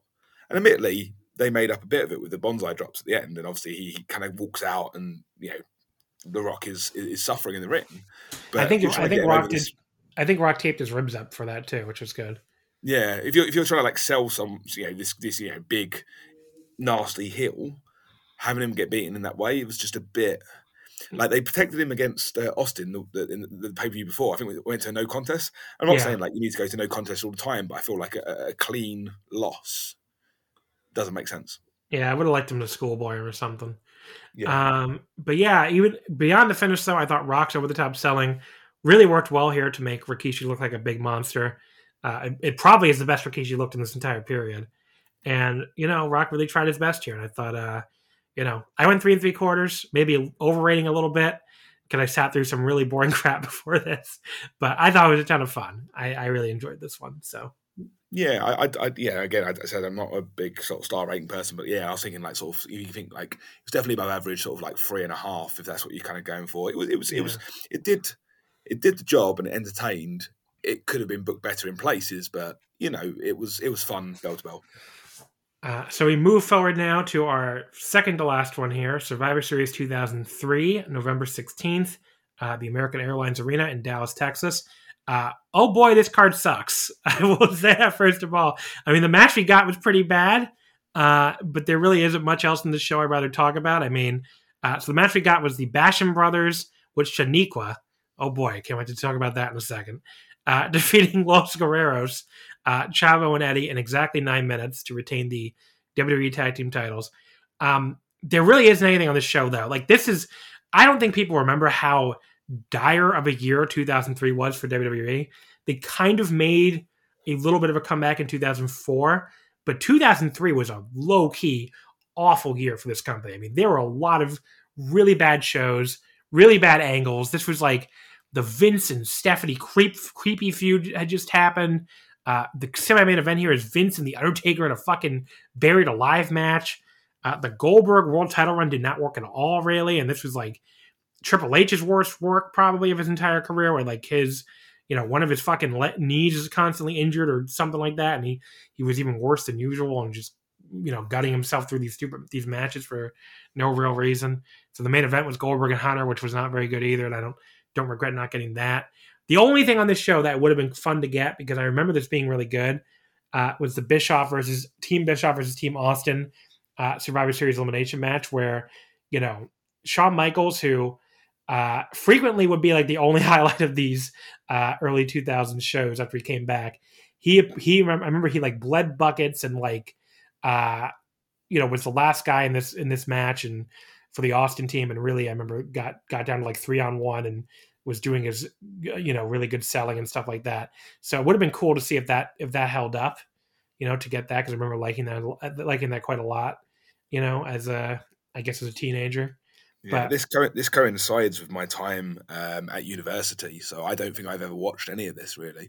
Mm-hmm. I couldn't have picked the Bashams out of a lineup. Genuinely, I guessed vaguely that they were big and bald, but most wrestlers are. So yeah, but yeah, I mean this you know, so that was the only thing on this show that I would have liked to get and liked to have gotten. I don't know if there's anything that stood out to you, but. No, I just it doesn't look great. I'll be honest with you. Like having had a bit of a look through just now, I'm like, I guess because I don't think I've ever seen it. The man Undertaker buried alive sounds kind of weirdly interesting, but yeah, it's really horrible. Oh, I can only imagine. But I was checked out at this point. I was off at university. I was going out on nights out, you know, meeting people, drinking beer. I wasn't really wrestling was a footnote on my time at that point. So yeah, so, not for me. So the finish of Undertaker and Vince buried alive is, so there's a backhoe or whatever, right? To dump the dirt into the grave. Vince is in the grave. Undertaker goes to open the door of the backhoe, and there's a explosion of some kind. Like basically it's supposed to be Kane's pyro, but like localized to this backhoe door or something. It's like, I can't even describe how stupid it is. It's just a flash. And somehow this flash caused the Undertaker to like fall off the backhoe. And then he staggers in the grave and falls in it without anybody ever touching him, all from some pyro going off in his general vicinity. And Kane opens the door, laughs evilly, and they dump the, and Vince climbs in the backhoe and dumps the dirt on Undertaker. So Undertaker is defeated by pyro. That's what happens here. Pyro going off in his general vicinity. Well, it's considering it's 12 minutes long, apparently, you've saved me about 10 minutes. So thanks for that. I'll take the ending. It's fine. It's one of the worst finishes of a major match I could ever remember. Like, Kane doesn't touch him. Like, I watched it again to make sure because I was like, is the ending as bad as I remember? And I watched just the ending, not the whole match. And I was like, Kane does not touch this man. Some pyro goes off and Undertaker is like so disabled by it. He like falls in the grave for no reason. It's just so fucking stupid. But yeah, so that's definitely not upset we didn't get that one. So the match we did get here, the Bashams, they became the 8th WWE Tag Team Champions, which are the SmackDown brand belts that were invented in 2002, not the historic belts, which are now called the World Tag Titles on Raw. They beat the Guerreros on the October 21st SmackDown, and this rematch is their first defense. And they're beginning to tease the Chavo-Eddie split, which, you know, there'll be a spot towards the end of the match, so they'll continue teasing it. That tease went on for months, as it turned out. But yeah, because Chavo finally did turn on his uncle on the January 4th, 2004 episode of SmackDown. But yeah, I mean, more than a month away at this point, and they had started teasing it like in October, if I remember correctly. But that would set up the blow-off match at the Rumble, where Eddie then quickly ascended to the top of the singles ranks. He won the WWE title from Brock Lesnar the following month at No Way Out. The Bashams, meanwhile, would hold the tag titles until the February 3rd, 2004 episode of SmackDown, where they lost to the team of Rikishi and Scotty Too Hotty in a 5-minute match. I wanted to blurt out there February with a big, massive question mark. Like, these were champions until February. It is very weird. That's so, yes, the Bashams' an equal gimmick. Oh, he's so weird to me. Like, okay. Why am I, as a viewer, supposed to care that these two men have a dominatrix and like to be wept? That's supposed to be heel heat. We're not supposed to like them because they come out with a dominatrix and she whips them once each before the match starts. Why do I give a fuck what Doug and Danny Basham like to do in their private sex lives? Like, I never got why that was supposed to be a heel thing. I guess it's because, you're not real men or something. I don't know, but it's one of the more bizarre heel gimmicks to me in history where it's like, I don't get why I'm supposed to boo this.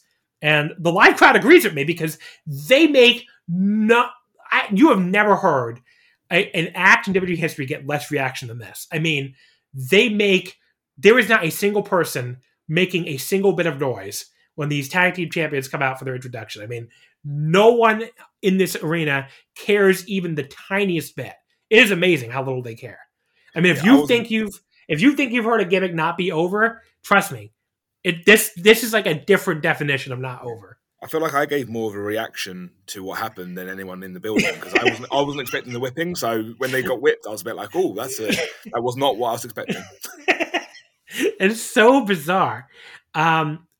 But yeah, so I guess it kind of explains why Shaniqua will be gone soon after this. Her last appearance came at No Way Out, 2004 in February. She went on to a long career apparently as a women's college basketball referee. So, you know, good for her, I guess.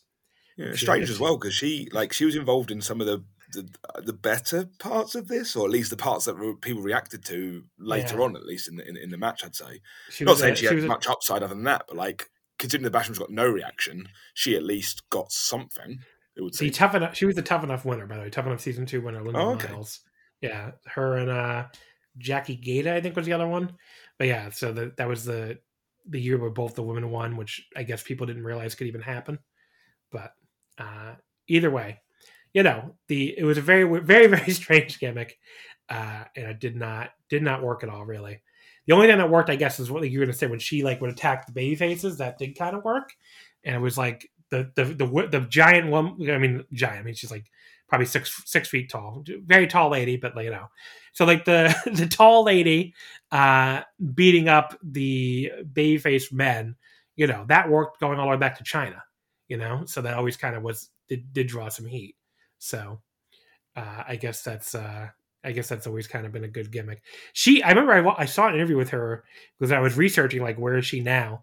And she mentioned, which is probably the first time anyone has done this much research into Linda Miles / Aniqua in many years.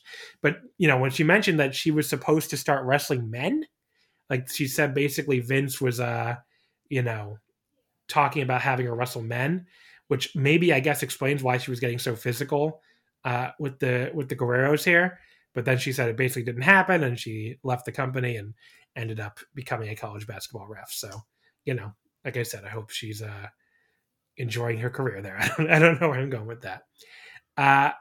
I really struggled to find many notes to take about the actual match. They kind of just go back and forth. I mean, Eddie does eventually do a cool little spot where he has one Basham by his arm, runs up the top rope, and does a Rana on the other one. That did look very cool. But he then runs right into a double hot shot from the Bashams, so he gets cut right back off again. He gets slingshot to the outside, barely gets over the top rope. Now, he seemingly has to motion for Shaniqua to charge over and clothesline him, which I guess is not great. Maybe she missed her spot or missed the cue or something. But she does run over and clothesline him, and then she scoop slams him on the outside for good measure. She gets involved later on, distracts the ref so the Bashams can do a switch, then tries to get involved. Chavo clotheslines her, holds her for Eddie to frog splash her, then puts her over his leg so Eddie can spank her. That did not age well at all. I mean, that is like, basically you're talking about two men decide to take a woman who is, living apparently a dominatrix lifestyle, and they're like, we're going to show her, let's smack her ass. I'm like, that's kind of simulated sexual assault. It's really not very good. Not a good spot here. One of these many W spots that looks really, really bad in hindsight. It got the biggest reaction as well. That's the thing. Like I think the frog splash on her got the biggest reaction by far. Which meant the spot's over. Right, up to the frog splash is fine. I mean, she's fighting men, and the men fight back. Of course. It's funny. Like in 2021 eyes, you sort of look back and go, okay, so the spot where he frog splashes the woman and then bends her over and spanks her is the big spot. Is an odd concept. Yeah. I mean, the frog splash I thought was fine. Just she's fighting them and they fight back, but then the fucking spanking was just this is really creepy and really . Like I said, kind of simulated sexual assault. So not good at all. The finish comes right after one of the Basham's schoolboys, Chavo, after he accidentally kicks Eddie when going for a tornado DDT, and which the camera almost completely misses on first time. You see it on the replay, and then he pulls his tights and gets the win. This was pretty fucking bad. Nothing really that fun or interesting here. Basham's one of the most boring teams in WWE history. Shaniqua stuff was fucking creepy at best. And I don't know, went 1 3/4. Just almost all of that for Eddie's double team Rana spot. And they blew the finish. The cameraman blew the finish too on top of that. So yeah, not good. Yeah, I hate finishes where a move is applied differently to how it would be done normally. Just to cause a problem. So the swinging DDT does, and then somehow kicks his uncle. It was a bit. It looked bad personally, and almost was blown, except from the camera's point of view.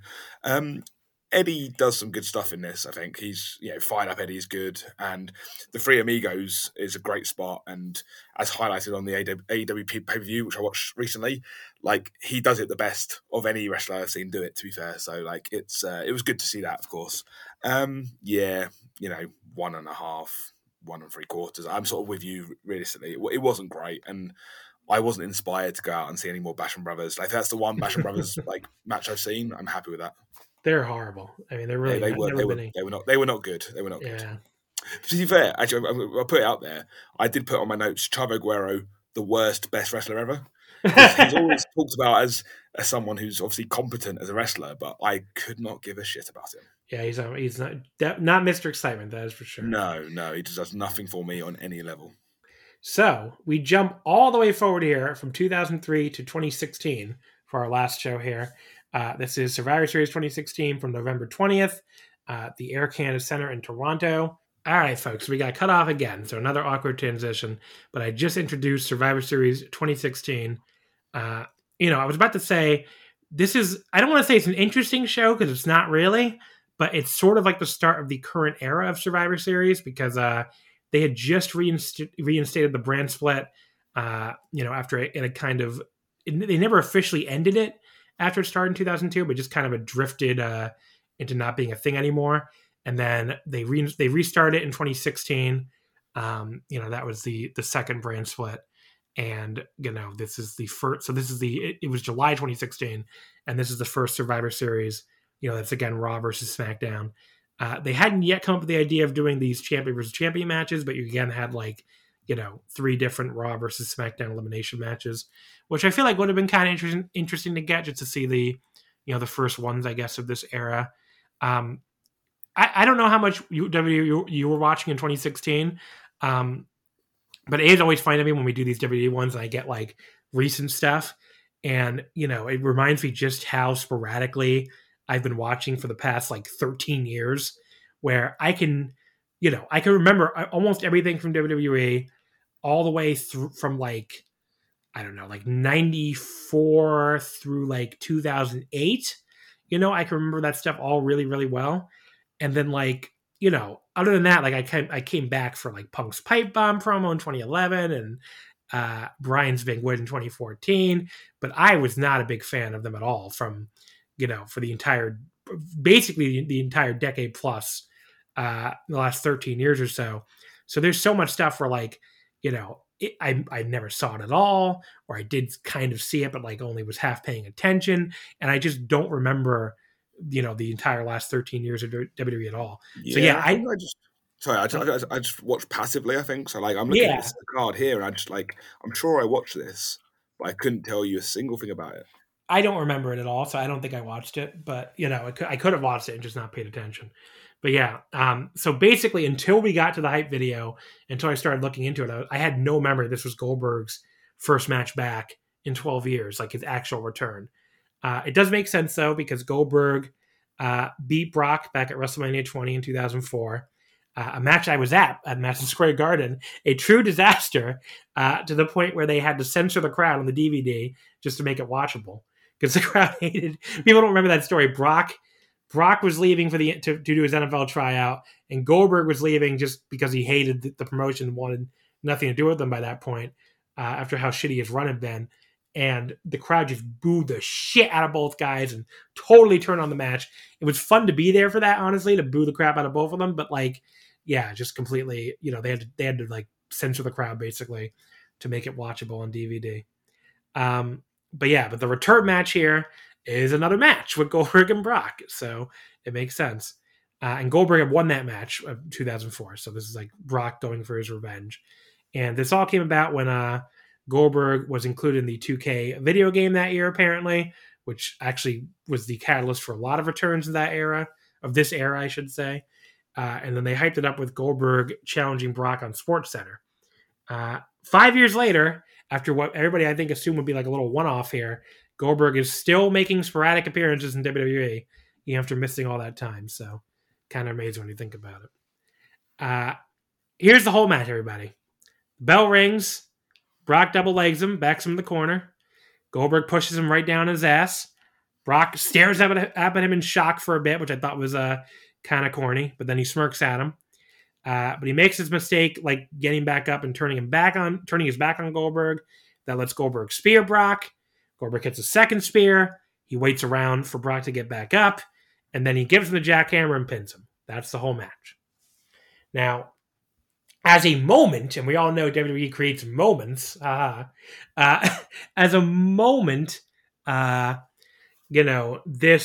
works. The crowd clearly loves it. As a match, it's really nothing. It's pretty bad when you have a minute and a half of runtime, and there's still a lot of the two of them, staring at each other, and, one way for them to get back up. They do have a really cool match together, but it's the 4 minute and 45 second rematch at WrestleMania 33 the following April. That match is awesome. This match is just kind of nothing. As a man who hasn't got a lot of time to like watch wrestling matches, when on the same card there's a 52-minute match, I was quite happy to get the 26-second match, to be honest with you. I'm glad you mentioned it, though, because I do feel like they did build quite well. Considering like what this match is, they did build quite well on it in the rematches because, you know, Brock's kind of like arrogance kind of cost him in this match, and you know he just thought he'd beat Goldberg, it'd be fine, and Goldberg obviously beats him very quickly. And then there's a few bits in the next couple of matches they have where you know he's kind of learning that actually Goldberg is a bit more of a threat. You know, you take what you can get in some ways, and you know, like yeah, Lesnar to me is still someone who, for the most part, is an engaging watch, if not always producing the best matches. Like he's someone you want to watch, and you kind of do. I will tune into his matches in a way I won't for many other people. But yeah, I'm more surprised that it was about promotion for the new game as much as anything else. It seemed like I thought it was like would be a bit more of an epic kind of like reason for them fighting, but they basically were arguing over the video game, and then they have a 26-second fight, and it's a bit It should have felt bigger than it was, and it really just didn't. So I went 2 1/4. I don't know. It's certainly not even an average match. But whatever, it's a minute and a half long. It really cares. Yeah, I don't know. It's a hard one to like rate because you just as a moment, like it is pretty cool. And I liked you talking about the idea of like when Lesnar was looking up at him, like being a bit corny. I quite like that. I like the fact that he seemed shocked by the fact that actually you know what Goldberg could do something to him. But yeah, you know, 2 stars realistically, like, and that's purely for the moment, not for the match. But you know.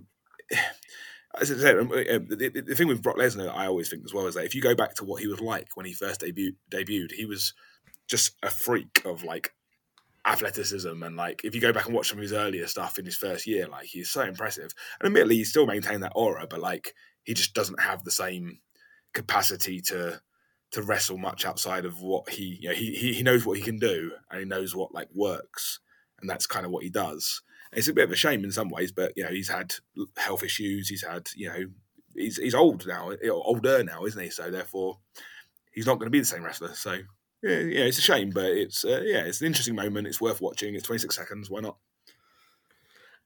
The other big critique at the time was that WWE basically spent years telling you that part-timer Brock was on a completely different level than all the regular roster members, and the guy they have squash him clean in a minute is another even older part-timer in Goldberg. Now, I remember a lot of people at the time being like, what if they had Braun Strowman do that to Brock instead? And at the time, again, 5 years ago, that did feel like a point of critique. 5 years later, Braun's not even in the company anymore. And the wrestlers in this company have become so completely interchangeable and quite literally discardable that I'm not sure it even would have mattered if Braun had been the one to squash Brock in this big win in a minute, you know, at the time. I don't know if the arc of WWE history really fucking changes if Braun gets that win instead of Goldberg. No, it's interesting, isn't it, as well? Because like the way they treated some of the other people coming in. So if you look at like Sting's matches in WWE, like to put someone who even more so in some ways wasn't their own property. Like Goldberg was a huge, you know Attitude Era WCW guy. So to put him over so strongly, even though, I mean, I know he'd been there before, but like, it was strange. Like, I say strange, but like, it just, yeah, like of all the people to put over him so strongly. But you know, as you said, like it does end up in a good match eventually. And maybe this is like the starting point that builds towards that. And, you know, you accept it and move from there really. Yeah. I don't know. Like at the time it felt like a very pointed critique, but like, you know, again, the arc of WWE history, I don't think changes much. I mean, it'd still be a horrible company making horrible television, getting paid shitloads of money by other companies. They just kind of are what they are, and booking for them just does not matter at all, which is one of the reasons why they're just so uninteresting to cover or talk about in this era. So, you know, it kind of is what it is. The fact that people got very pissed when Goldberg beat Bray for the, I think the Universal title, you know, of last year in 2020, and now Bray's fired. I mean, just, you know, there's no, nothing matters if they're just going to keep releasing guys with such speed. I mean, you can never know who's going to be on TV getting a push and who's going to be gone the next minute. Like, yeah, when Goldberg's your last man standing on that, it's a bit of a, yeah. You know, in 2016, if you go, well, you got Braun Strowman, you got Bray, you know, what would be Bray Wyatt effectively, and you're like, actually Goldberg would still be around, and those guys. Goldberg and Brock, they were great by any means, but just, you know, Goldberg and Brock are still there. Goldberg and Brock are both still there. Bray and Braun are both gone. It's very bizarre, but yeah, just you know, I don't know, just kind of, maybe a down note to end the show on, but that just definitely something. It shines a light on what WWE has become in some ways. So. Yeah, there you go. All right, Liam, anything you want to plug before you get out of here? So I obviously contribute to Voices of Wrestling, so I do the Wrestling Classic, where I'm looking at the top 100 80s matches as decided. I think it was posted by Jeff Baldwin in a Wrestling Observer at the end of the 80s. So I'm kind of going through those and looking at the ones that have video footage and sort of doing a bit of a deep dive on those. I've written some books for Kindle, so therefore if you go and have a look for... I've got the Road to WrestleMania 3, which is my most recent one, which covers the year from WrestleMania 2 to WrestleMania 3 and kind of covers what happened there to go from a pretty bad pay-per-view to one of their best pay-per-views in terms of, you know, scope and, yeah, in terms of actually, you know, realising what they wanted from WrestleMania. But I also did Tracking the Territories as well, which is a set of 4 books which looked at 1984, mainly TV reviews, just looking at sort of various shows and kind of reviewing them as I went along. But if you were looking for, you know, some coverage of, you know, the time period of Hogan comes in to WWF at the start of that year, wins the belt, and kind of that first year, looking at what WWF are doing, looking at what Mid-South are doing, looking at Memphis, you know, Crockett, you know, a bit of everyone really, to be fair. So, you know, check those out. Follow me at Twitter, TV Time Limit is my handle. Don't post loads, but obviously I do try to share my own work, so by all means check it out. And yeah, that's about it really. Wow, I usually say anything to plug, and the guest is like has nothing, but you had like 5 things. So there you go, you're making the most of that plug time. Of course, you can follow us on Twitter at Wrestling Omakase, Wrestling Wouldn't Fit. We'll be back in 2 weeks for another Retro Roulette episode. This time talking the WCW Starrcade, only the WCW years because I do not really know anything about pre-WCW NWA. So figured it'd be good to just use the WCW years as a starting point. So. But yes, we'll be back in 2 weeks with that. In the meantime, I want to thank you as always for listening, and we will see you next time.